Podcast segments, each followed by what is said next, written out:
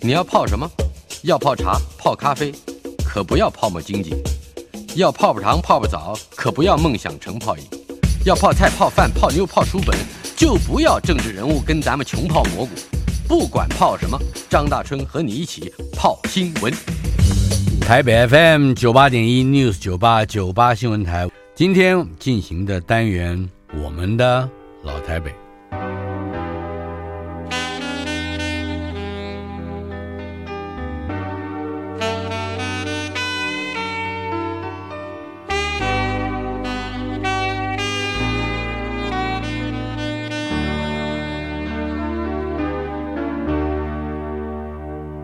雨水和车声，我的老台北没有一个固定的时间坐标，它在我们始终无法全然忘掉的往事里。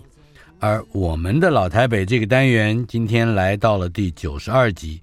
邀请到的是我的老朋友，也是资深的媒体人陈浩。呃，陈浩不是从台北出生的，呃，他在南部，对呃，来自南台湾台南的新营。呃，我我先就直接破题，嗯、而且不是从台北破，我们从台南新颖。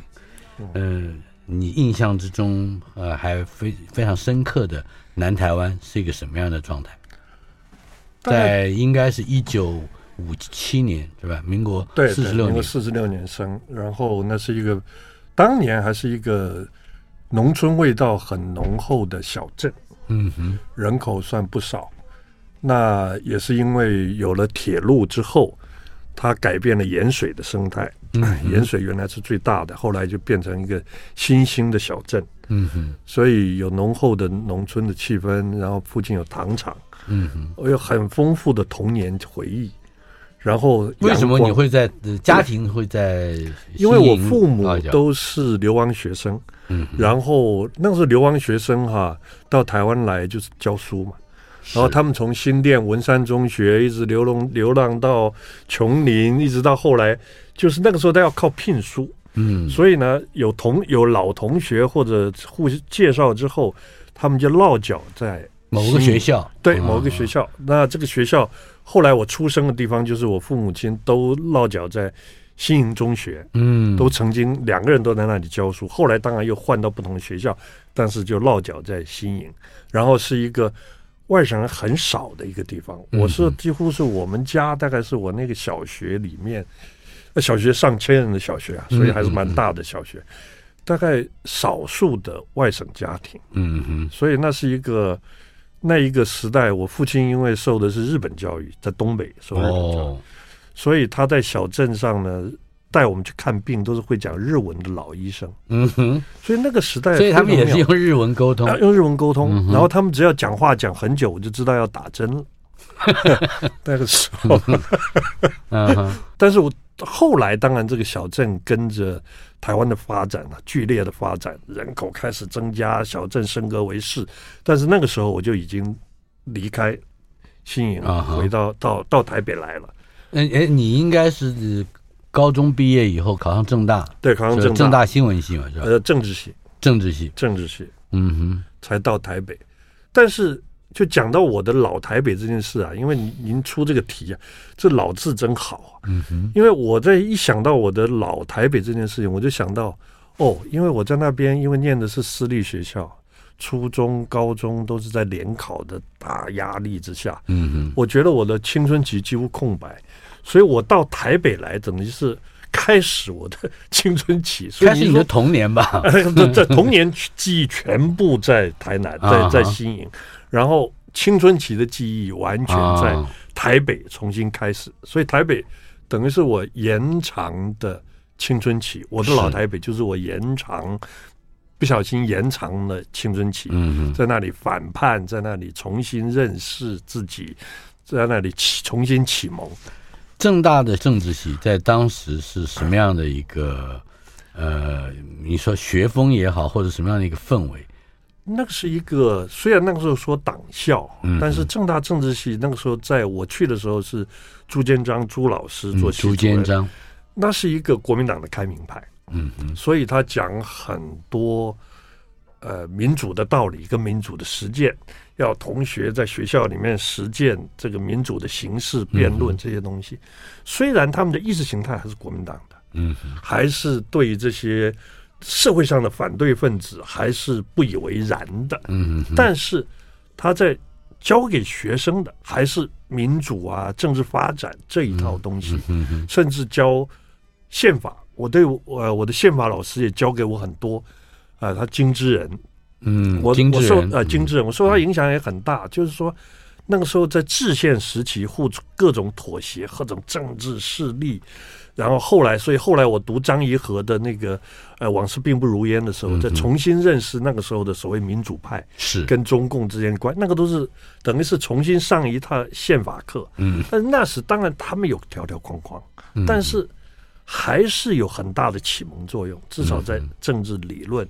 跟内部学校里面，系里面也就是说，对于民主这件事情，或者是对民主法治这一个机制，是有一些非常基本的原则，是嗯对，但是它跟台大最大的不同，就是台大那时候有大学论坛，台大老师是那个是在社会上的自由派，但是他们之间都是好朋友。譬如嗯说杨国书跟这个朱元璋也是好朋友，就朱元璋也会请杨国书到我们学校里面来演讲，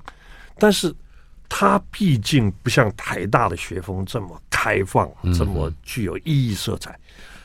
正大大部分的，我大部分的同学出去不是就是经商，要不然就是进党部、进调查局、进什么，他们都是嗯有比较公务规规系矩矩统的公务系统，嗯，公务系统。就像我这种跑到新闻界的也有几个，但不太嗯多。为什么你会跑到新闻界去？这个所以我都一直认为你是新闻系的，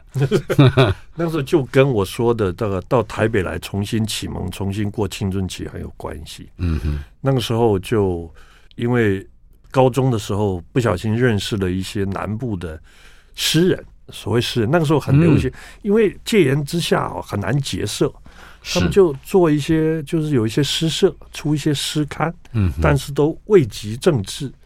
但是呢，就是互相之间就会串联，就会讨论，就会嗯今天我去拜访你，明天我去拜访谁，就会有这些活动。这些活动嗯对我当时来讲呢，开了一扇窗子一样。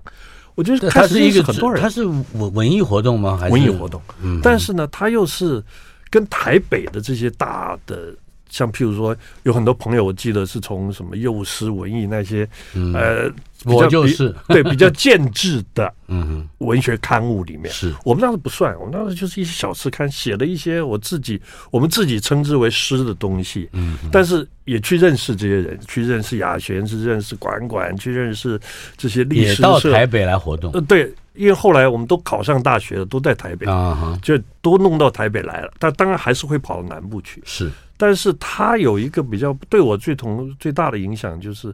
他很像开了一个不同的表达方式。嗯，我开始觉得哦，我问他们说怎么写诗啊？你们都会写诗，我很想写诗，怎么写、啊？他说被把那个你想写的东西啊，写成一段一段的就好了。就分行，对，只要分行就是诗。我当时觉得很好玩，哎，开始啊就可以抓一点感觉，然后看着别人，看着雅璇的诗，读洛夫的诗，读很多吴刚中的诗，各种诗，然后来学来模仿，觉得哦，那我要抓的是这种感觉。但是从此之后呢，就开始又接触到现代文学，就开始觉得我是一个。呃，到台北来出世文学的文艺青年一样，嗯哼，所以那个时候个性上又是变成变成开始哇，台北花花世界，花花世界对我来讲就是、嗯哇，怎么这么多文学的形式，嗯，然后做文学的人，写小说的人，写这种写诗的人，然后嗯想法都比较跟传统的制式的思考的人比较不一样，嗯哼，所以这个对我来讲是很大的思想启蒙。从小镇的生活到了一个都会的生活，正好也是在台湾的整个整体社会开始有一些躁动或者是爆发的力量。是是，可以更具体的描述一下当时你所经验到的台北的变化吗？那个时候啊，我就觉得说比较有趣的是，譬如说我那个时候开刚是看蒋勋编的《熊氏美术》，嗯，哎，里面竟然有谢里法写的台湾美术史的这些东西，哦，哎，没谢礼法这个名字也是一个，在当时也是一个很有争议性的名字。是，但是对我们来讲呢，就是哎，这是不一样的东西。嗯，看美术原来有另外一个不同的方法在看，然后不同的时，那个时候也开始有这个所谓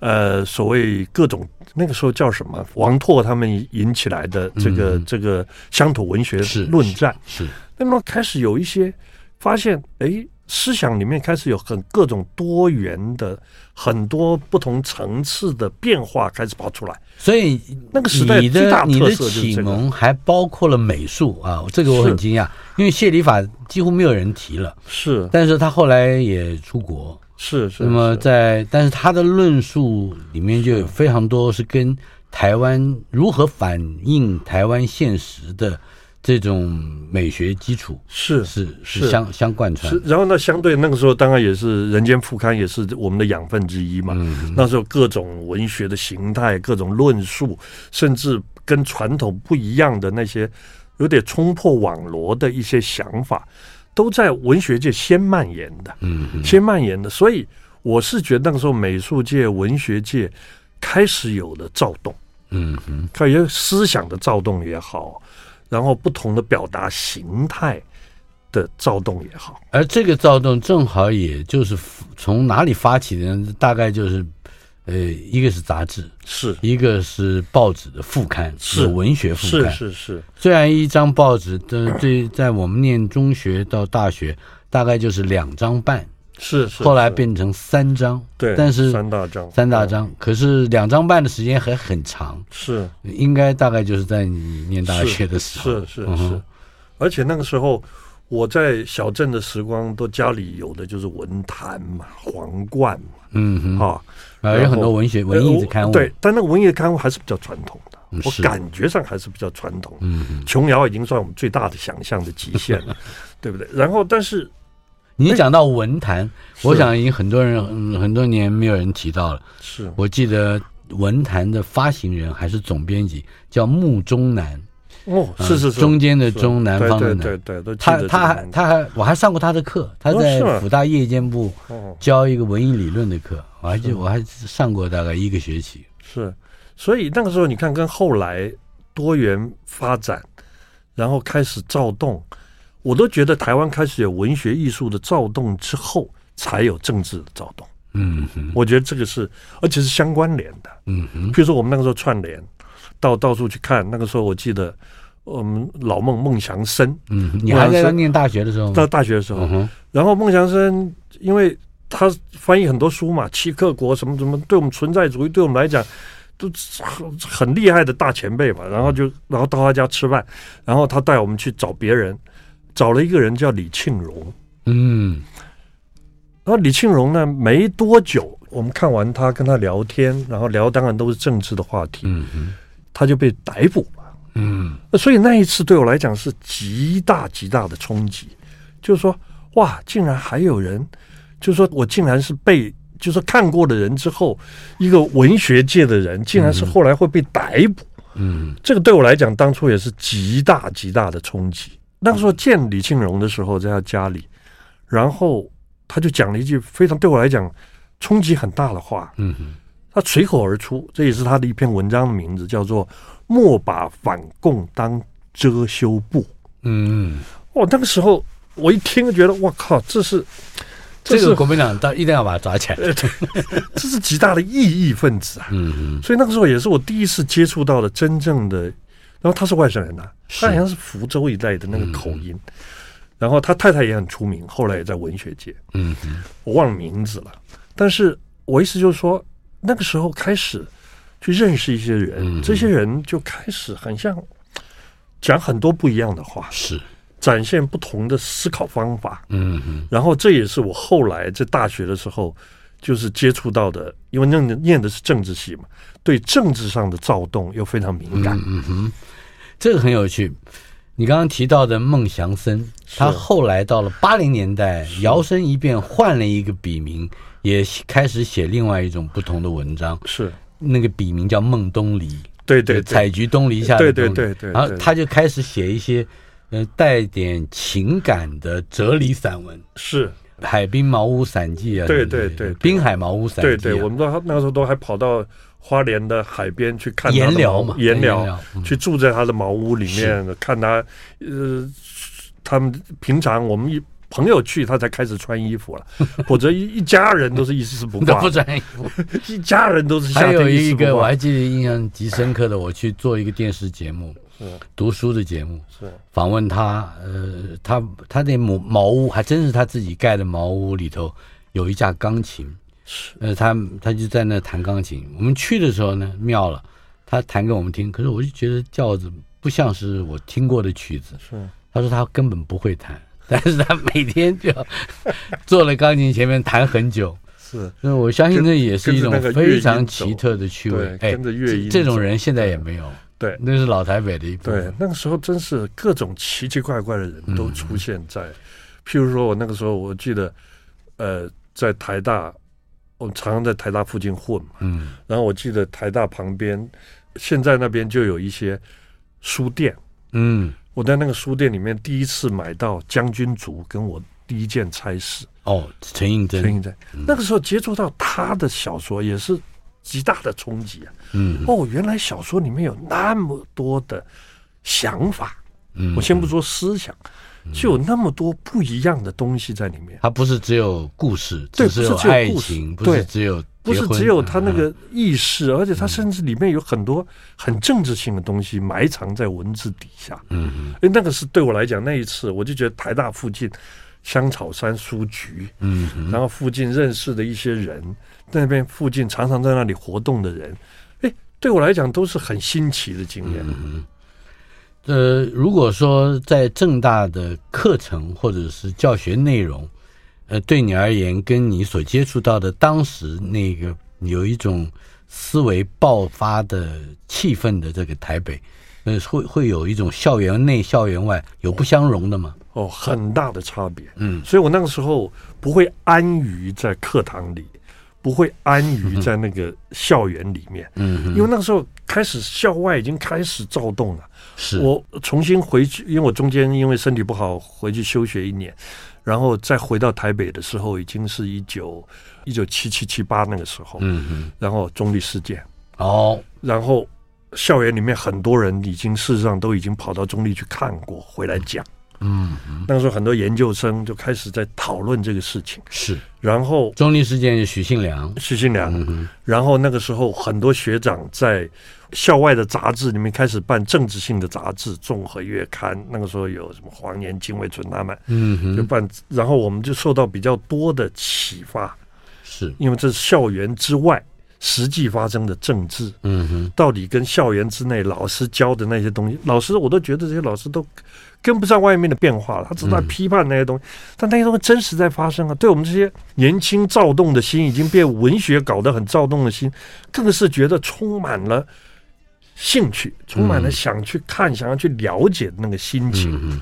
但是中立事件只是一个比较显著的开端，是接下来还有美丽岛事件，对，啊中间还有一个中美断交，嗯哼，那个都是冲击性、颠覆性的，对我们那个我当时的世界秩序的构成，嗯觉得原来是变动不居的，嗯哼，然后也许一些躁动，它就是躁动而已。我们如果按照事件的不同来看，你觉得对你而言，刚才讲的这几个事件或者是阶段，有什么样的分水岭的呃意义存在吗？中立事件是那种秩序的打破，嗯就是牢牢的秩序的打破，包围警察局、烧警车，嗯哎，对我们那个时候无法想象啊。然后我记得我哥哥，我大哥、亲大哥，那个时候在警官学校，哼啊，就在龟山。然后他说，他们的教官已经叫他们把五零机枪扛上校门口了。嗯，这个对我来讲，哇！我一方面念的政治，我的朋友都去看热闹，看烧警察局，然后这边我的哥哥们是在警官学校里面拿着五零机枪，打算对付叛徒。哇，这个这个简直是无法协调的疑问啊！所以那个时候，中立事件是一个就既有的秩序开始大松动，嗯哼，然后接下来中美断交，是，中美断交更是一个你觉得不会发生的事情嘛。嗯退入联合国也就算了，那中美断交觉得哇，很像是孤儿了。嗯哼，台湾那种冲击、那种政治冲，尤其是上层秩序的无法掌握了，然后开始我也碰到松动这样的事情。我的一个是初中同学是就在中美断交之后跳上去踹了克里斯多夫美国国务卿的车 子，而且把他钣金给踹坏了。是那张照片还在 China Post 上登出来。是。现在我们这个同学现在是我们同学会里的英雄人物。然后那个时候很多学长，有些同学学长跑到中立去看，啊，有些学长是跑到这个呃松山机场去嗯示威抗议。嗯哼，不管哪一边呐、不管你站在哪一边，那个世界开始动荡的厉害。嗯然后接下来就是美丽岛事件，美丽岛大神美丽岛事件事件先发生啊高对雄事件，是他们开始串联。那个时候我已经开始认识一些我的同学学长里面校外的人，已经开始认识一些在当时在八十年代杂志跟在美丽岛杂志的不同的朋友。嗯然后那个时候，不管叫是周瑜、林世玉还是林浊水，他们那一群人，我们那时这时候学校已经开始出去校外，已经认识他们了。嗯哼那个时候，紫藤庐还不是紫藤庐，是是他们那一堆人在那里写文章、讨论、私下串联的地方。嗯哼然后那个时候，哎，就开始听到那些事迹。然后一方面的朋友把这些事迹形容为英雄事迹，嗯哼，然后另外一面校园里面的老师们说这个是叛叛乱乱行叛乱为，分子，所以那个时候很不协调。嗯所以那个时候，尤其是美丽岛事件，他们大逮捕之后，嗯大逮捕之后开始做审判的时候，然后林宅血案，然后施明德说要求判他死刑，嗯说台湾已经独立等等等等这些，但是对我们那个时候念政治系的学生来讲，就已经觉得那个是冲击，是一波一波一波接连着而来，嗯哼然后时代秩序很是真的松动，真的在改变，然后街上碰到的人，然后街头的演讲。嗯不断的去听这些演讲，听到的都是不断的冲击你的原来对世界秩序、对你的，尤其那个时候台北对我来讲真精彩、真丰富啊，嗯哼。真乱呐、啊，可是那个时候好像，呃，还没有形成一个反体制的一元论啊。是也就是说，反体制的人，即使不是同志，但是也各有论述，各有意识形态，各有你讲到了重点。嗯，那个时候我接触到的党外，以及甚至后来我参加的党外杂志，都是一个极其丰富、极其缤纷的时代。稍后片刻，我们就要回来谈谈这样的缤纷。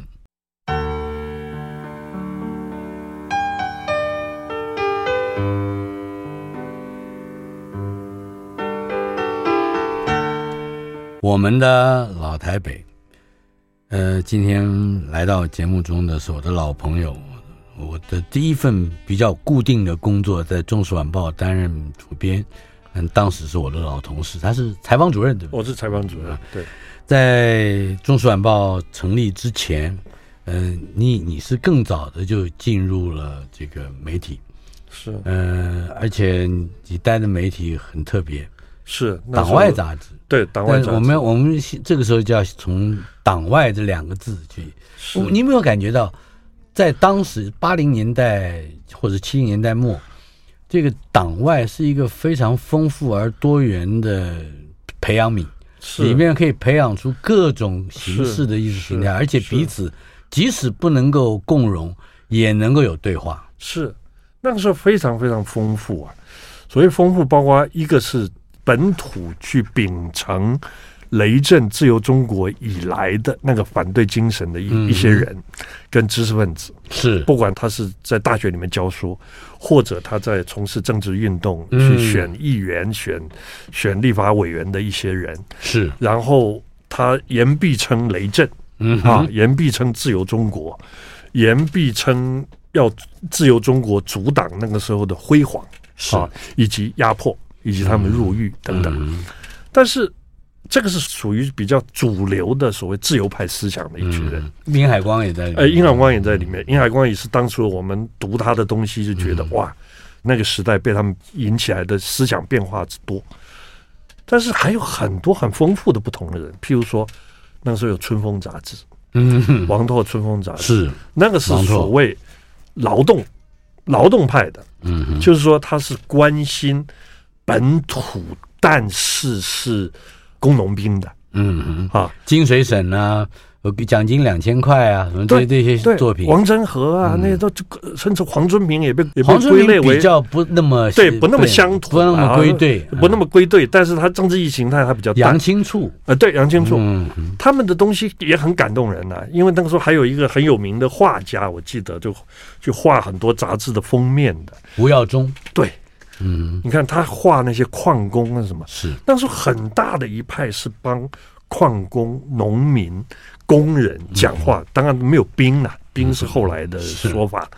但是这一群人也为数不少，而且启蒙力量很大的。但是，但这里面又分出一些人比较大中国的嗯哼啊，陈应真呐、是甚至有黄顺兴啊，他们也都是关心这些 underdog，就是关心这些劳苦大众。但是他的有一个更大的目标是是中国统一嗯呃，中国统一，或者是中国回归中国。那个时候当然两岸隔绝甚久嘛，嗯哼，所以那个就是统派，还有另外一派是右派的统派，他们算左派的统派，胡秋元呐、嗯中华杂志啊。是任卓轩，呃，对他们这一群人嗯也讲中国，也讲大中国，但是也跟国民党讲的不一样。嗯因为国民党那时候比较暧昧，是所以他们也讲这些，但讲的更强烈。嗯那那个时候显然不同。譬如说我认识的呃黄顺兴，嗯后来是跑到大陆是去当中共人大代表，是甚至在人大里面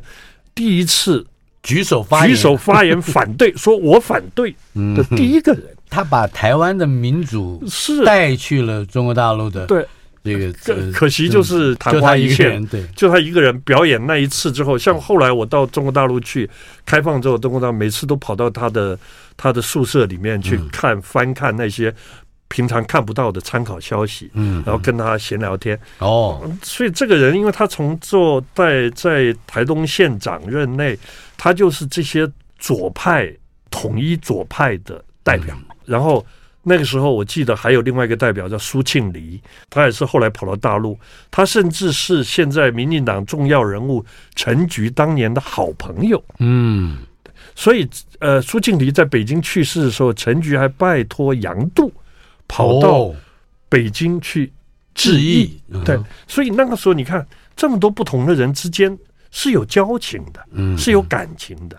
但然是后主要是他们也是有对话跟有对有议论，彼对此能参商，彼对此我能们常了常解。聚会，我嗯们常常聚会聊天，然后聊天喝酒、喜山温暖、唱歌，然后一点隔阂都没有。嗯你你你唱你的调，我唱我的调，然后大家写坐下来写文章也不会互相骂。当然，除了后来要批康嗯了，那个时候要走群众运动还是议会路线，开始有了年轻这一派的党万编联会跟嗯老康他们这一个的主张走议会路线的人的冲突，事实上也是互为表里啊。从今天看也是互为表里。嗯是，但是在那个之前，那个党外是我十分这也是你怀念的党外。对对 我怀念，甚至我吸收养分的党外。嗯哼，我当时觉得哇，那个时候真精彩。感觉上，嗯，一个有压迫性或者是言论宰制嗯大权的国民党当政的时候，到了他当政的晚期，尤其是蒋经国的后期，是呃，台湾还比较多元一点。是，哎，这很奇怪，那但时是候还没东解莞严啊，那时候但是还是没解被严压迫哦。呃，出的杂志还是被查禁呢、 还是会被、 会被警总管呢、还被警总约谈呢、我还记得那个时候的党外杂志有一个非常鲜明的特点，那就是你翻开来第一页，或者是从封底翻开来的第一页，封底里会有备胎。那嗯，什么叫备胎？就是说我这一个杂志如果被封了以后，是呃它下一步是它的那个杂志的名称会叫什么？ 是，事实上八十年代就有备胎叫亚洲人跟暖流。嗯，啊，你今天八十年代被查了、被禁了，然后就有暖流出来或者亚洲人出来，同样的内容，嗯 是，同同样一批人编的。嗯哼，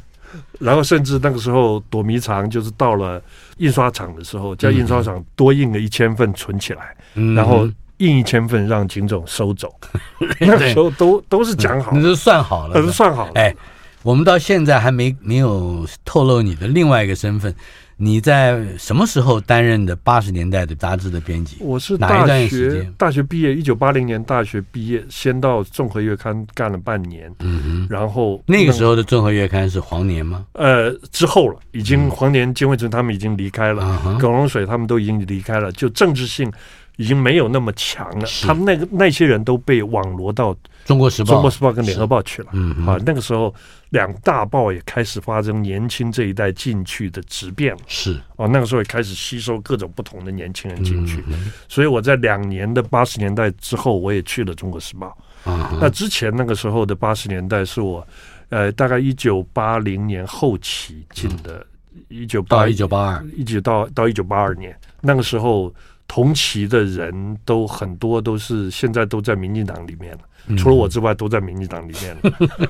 有趣了。 有宜兰县长刘守成，有立法委员现在监察委员钱秋瑾，有这个后来驻法代表廖仁义，很多。嗯哼，哎，那个时候都已经后来都进了民进党体制，是，对，只有我后来就一直在媒体圈混。嗯呃，也别说媒体圈混了，嗯，就说说看，八十年代你进去的时候，有哪一些大的题目正在酝酿以及爆发？那个时候的题目啊，当然最大的题目，永远那个时候不断的题目就是国会全面改选嘛，嗯，国会全面改选，对，一直在冲击这个题目嘛。嗯那但是八十年代比较有趣的是，那个时候很多文章都是海外的朋友写的，嗯不同的化名，甚至很多台湾的朋友写的，嗯一直到很后来很后来，我才发现说，哦，你用的这个笔名是你呀、哼，比方说韩良露。韩良露，韩良露八十年代写很多文章，他我不不晓得。是 美食家吗？ 对他当年是写电影，写很多东西，然后也很多海外的文章，联合国那一批，呃，张北海，呃，张北海他们那一批，嗯哼然后刘大任、张北海他们的杨成那边。很多人的化名在这里写啊，嗯，然后一手在、呃香港的七十年代、九十年代写，一手在台湾的八八十十年代代，写，嗯哼，然后很多翻译的文章也都是从，呃，譬如说那个时候我就记得翻译法拉奇，就是嗯意大利的这个曾经访问邓小平，曾经访问这个是巴勒斯坦领袖的那一个嗯巴翻阿拉译，法全特部在 Playboy 上嗯面就翻译过来。所以那个时候是很多启蒙的东西，就是很多把外国东西介绍来嗯是。然后那就个时是候，对于跟国外资讯的或者说思想文章的全面流通啊，对，而且是都是意义性的。是都是意义性、反对性的东西，嗯都是在挑战既有任何秩秩序的东西。所以那个时候，我是觉得养分也相当够。但是有一个很有趣的故事，就是嗯也是我们私下邀很多文章，作者用笔名，我们是乱取，啊随便取个笔名，然后稿费经我们的手，自己再另外交给他。哼，这都哦是私下的，然后没有人知道。我的总编辑江春来也不知道谁谁写的这篇文章，反正我邀来的。你看哦，嗯所以文他章就是，他也不会去他检查，对他也不会告诉我他邀来的文章作者是谁。嗯哼，当时江春南已经用就就在用司马文武司马文这武了个笔名，对。然后呢，最有趣的是，那时候老板是康宁祥嘛，立法委员，然后他有一个儿子的家教，然后后来用这个女家教呢，就来八十年代当 copy editor，就是帮我们校对啊，嗯哼，他是调查局阮成章卧底的，哦，他把我们所有我们觉得非常隐秘的东西全部原稿 copy 影印了一份交到调查局去，嗯是他后来自己忏悔写了一本书来讲这个故事，所以那个时候也是嗯讲他自己卧底呃的经对验自己卧底的经验。那个时候真是充满了耀北啊，充满了各种 各式各样的惊险的间谍的故事啊。稍后片刻，马上回来。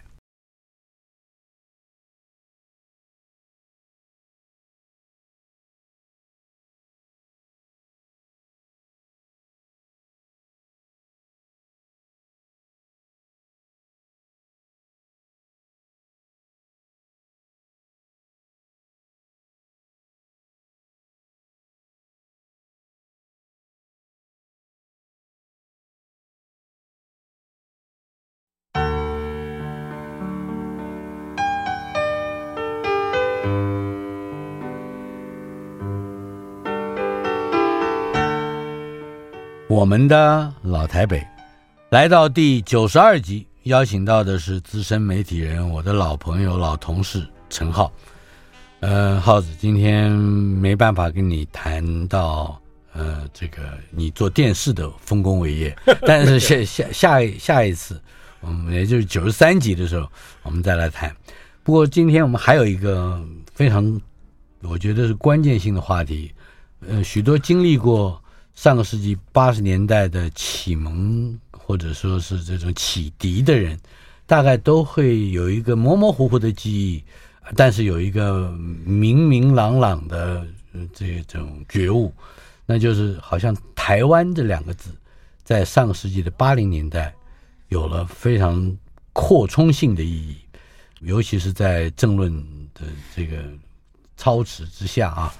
嗯，呃它对台湾到底是有好处呢，还是对台湾的民主也不见得呃只有正向的或积极的这种开发，呃，甚至还导致了更深刻的民粹，呃，是不是都是从上个世纪八十年代展开的？你来谈一谈。 OK，我当然是先从真正所谓台湾或者呃用台独这样的一个倡议，嗯呃推进，甚至成为民进党的主流的，其实都到九零年代后期了。哼啊哈啊，在八十年代的时候，八零年代的时候，一九八几年一直到到民选总统以后，对，一直到甚至解严那个时候，几乎民进党内部很少听到这样子东西。你说听到台湾独立，台湾独立这是，然后甚至连二二八的讨论都很少，嗯，嗯有但是很少。那个时候有一种往往的禁忌啊，嗯啊，就不知道是什么原因。当然那个时候情治单位还在，嗯哼，然后情治单位的体制也还没有完全瓦解。嗯呃，九零年代之后，这个情治体制才开始瓦解。在那个之前，很多东西都，譬如说，我那个时候我在大学时候，甚至大学毕业初期，那个时候的朋友嗯哼，里面，我认识的同时认识的三个人，几乎同时认识三个人，呃，陈水扁、嗯哼，谢长廷跟林正杰，嗯，他们是所谓那个市议员选举，三个人进入台北市议会是嘛，他们三个完全不同。嗯哼陈水扁非常木讷，嗯不太会表达。在那个时候，我们朋友的聚会里面，最会讲的是谢长廷，嗯因为学法律学，在日本学法律学，是，然后就头头是道，什么都有。他最新提出“制衡”这两个字，嗯他那个是是真的是真的是小诸葛啊，啊他哈，提出制衡。你看那个时候党外在选举的时候提出“制衡”这两个字，还在这个概念底下，嗯，完全也没有谈到台湾 identity 什么什么这种东西，没有。嗯它只是本土化，然后因为开放了很多名额嘛，他们就进入各种选举层次，是是，然后事实上那个时候量变才造成后来的质变。嗯哼，但那个时候，那哎，到林正杰你还没提，哦，林正杰那个时候才有趣，因为他虽然是反对，但是他他也不是正统的党外反对者、异议者，嗯哼，他很妙。他后来的角色多变，他第一个呃开始给人有极深刻的印象是街头运动，所以叫对街头小霸王，对他不打街架头了在打架冲撞，然后在街头冲撞，嗯那个时候连中高正的舞台都还没有的时候哼，，是，街头是林正杰的舞台。那个时候我就记得，啊，那个时候他要抓起来，要不要不有一个官司判他要入狱，然后他在街上那个狂飙啊，就在街上带着人在街上跑。那个时候街头运动是主调，嗯一直到九零年代初期，整个都是主调。嗯，各种什么许信良要闯关回来啊，那是个那个都是解严前之后的那个时候的嗯哼大的主调，然后群众集合，然后又开始有消防车喷水，然后从国外进口震爆车，然后震爆警察一队一队的训练。嗯我那时候因为我哥哥在警 察学校，所以我亲眼看着他们怎么样嗯 recruit，怎么样训练那一群震爆警察，我简直是。然后那个时候农民运动。嗯，各种运动也都开始兴起，所以那个时候一大卡车上面所以放社着会白菜是对吧？嗯社会没有主要主题论述，就是台独没有这种论述，嗯因为台湾各地的各种运动都来不及，所以社会运动者有很大的舞台，嗯政治运动者在在这个街头有很大的舞哼，而且台。感觉上而且还都有选跟举都都跟一个是讲的就是制衡，就是对平衡，对对，这权力的平衡。是另外一个是跟实实际的生活是是有关的，嗯是就是我就记得那个时候，有人，我一个已经去世的朋友，他也是带我去认识党外运动的一个很有名的人，叫林世玉嗯 Michael。他那时候就教我一句话，他说：“浩子，我跟你讲哦，党外运动哦，不过是中产阶级的运动，嗯，就台湾本土的中产阶级运动。是，所以那个时候看什么青商会啊，什么律师啊，嗯这些各种中产阶级人开始捐钱啊，开始推动，它充满了中产阶级的色彩，嗯它就跟那个俨然已成为主流，但是那些搞劳工运动，那那个是那个是支流，嗯一直到后来民进党要把他们容纳进来，后来还是消化掉了他们，嗯然后但是他们还是变成很小很小的支流在今天，嗯但是还仍然是执政者的侧翼啊。对。嗯呃哼，对，但是这个时候就变得很，这是当然都是后来的后事。来是，嗯哼那我记得对这个所谓本土，然后所谓做本土之后量变造成的质变，然后开始真正的讲台湾主体意识这件事情，嗯哼，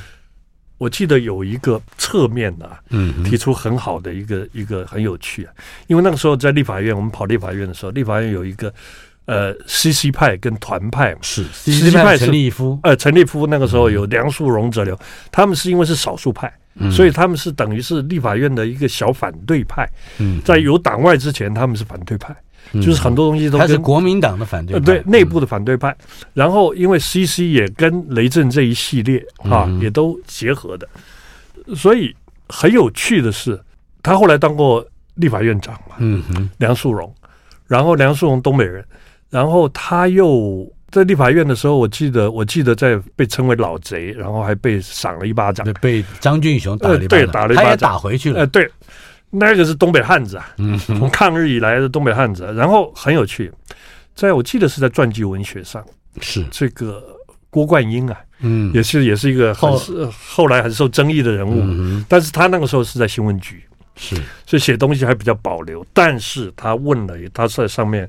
我觉得后来有一篇文章里面有引有一个专栏里面有引用郭冠英这个，我觉得是大灾问。嗯哼，他说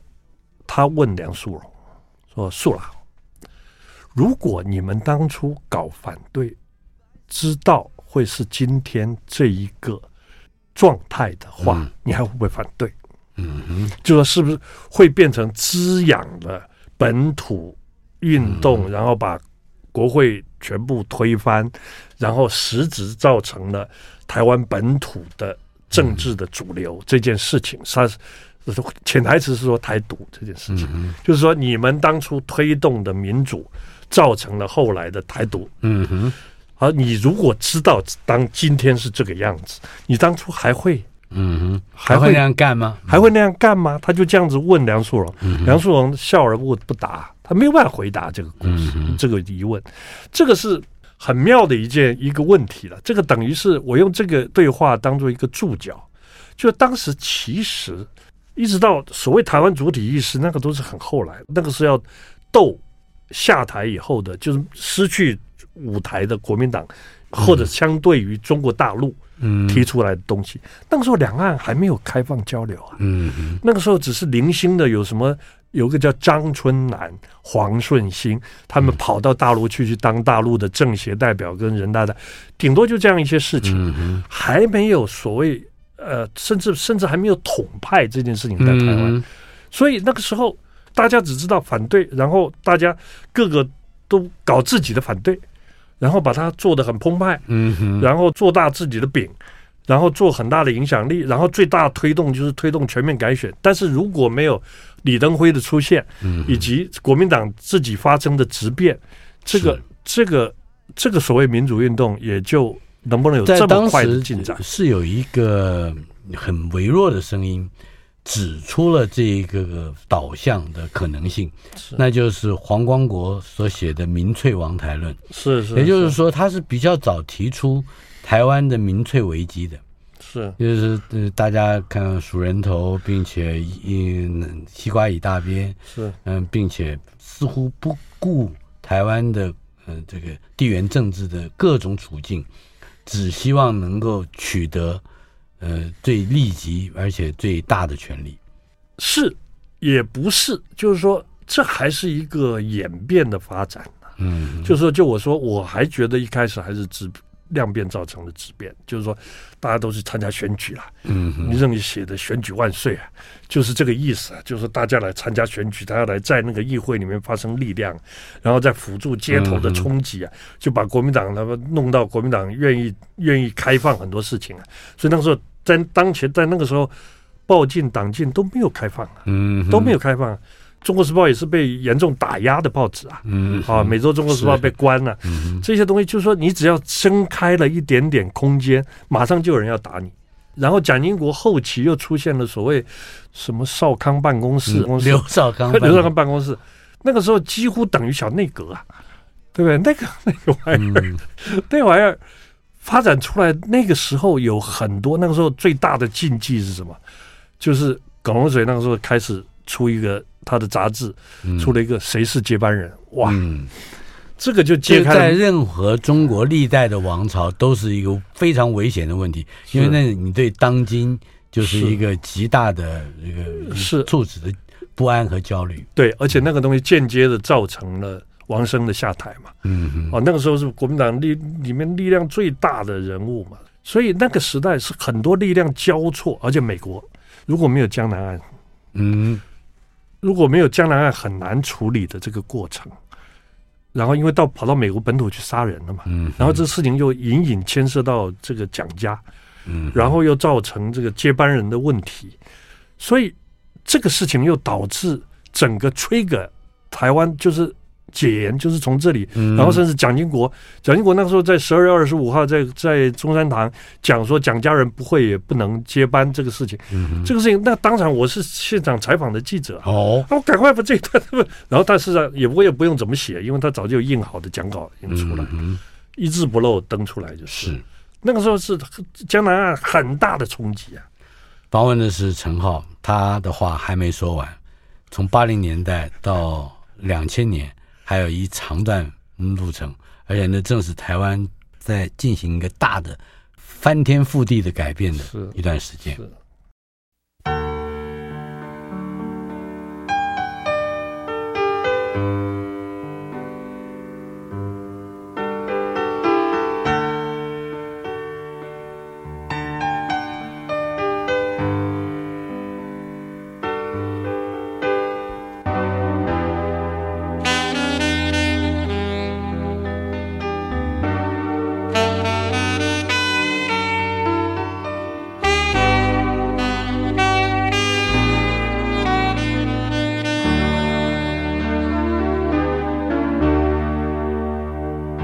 雨水和车声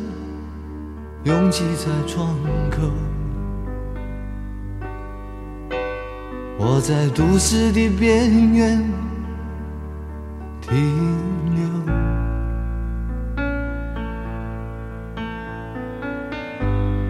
少年的往事在回忆中消失。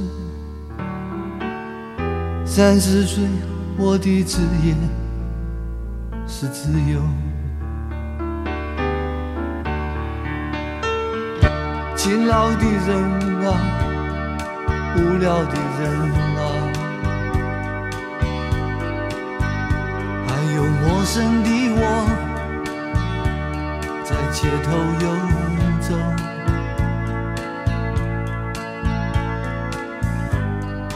白色的墙柱，玻璃的黑幕，唱着改变社会的任务。告诉我，世界不会变得太快。告诉我。明天不会变得更坏。告诉我，告诉我，这未来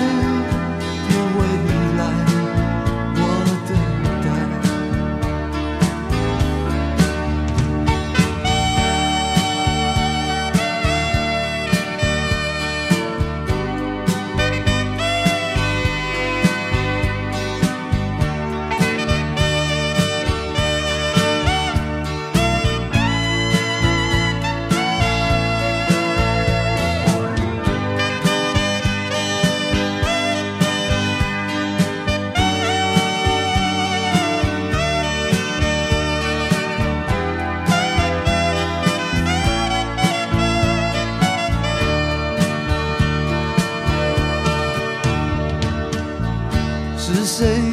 在指挥路上的追逐？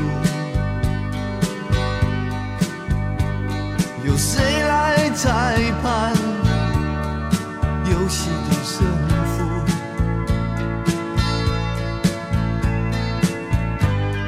谁让我爬上高楼的顶端？却看不见昨日的天堂。告诉我，人类还没有绝望。告诉我，上帝也不曾疯狂。告诉我，告诉我，这未来的未来，我等待。有人说，不要问我从哪里来。有人唱，台北不是我的家。告诉我，都市不适合流浪。告诉我，这是我居住的地方。告诉我。告诉我，这未来的未来，我等待。告诉我，世界不会变得太快。告诉我。明天不会变得更坏。告诉我，告诉我，这未来的未来，我等。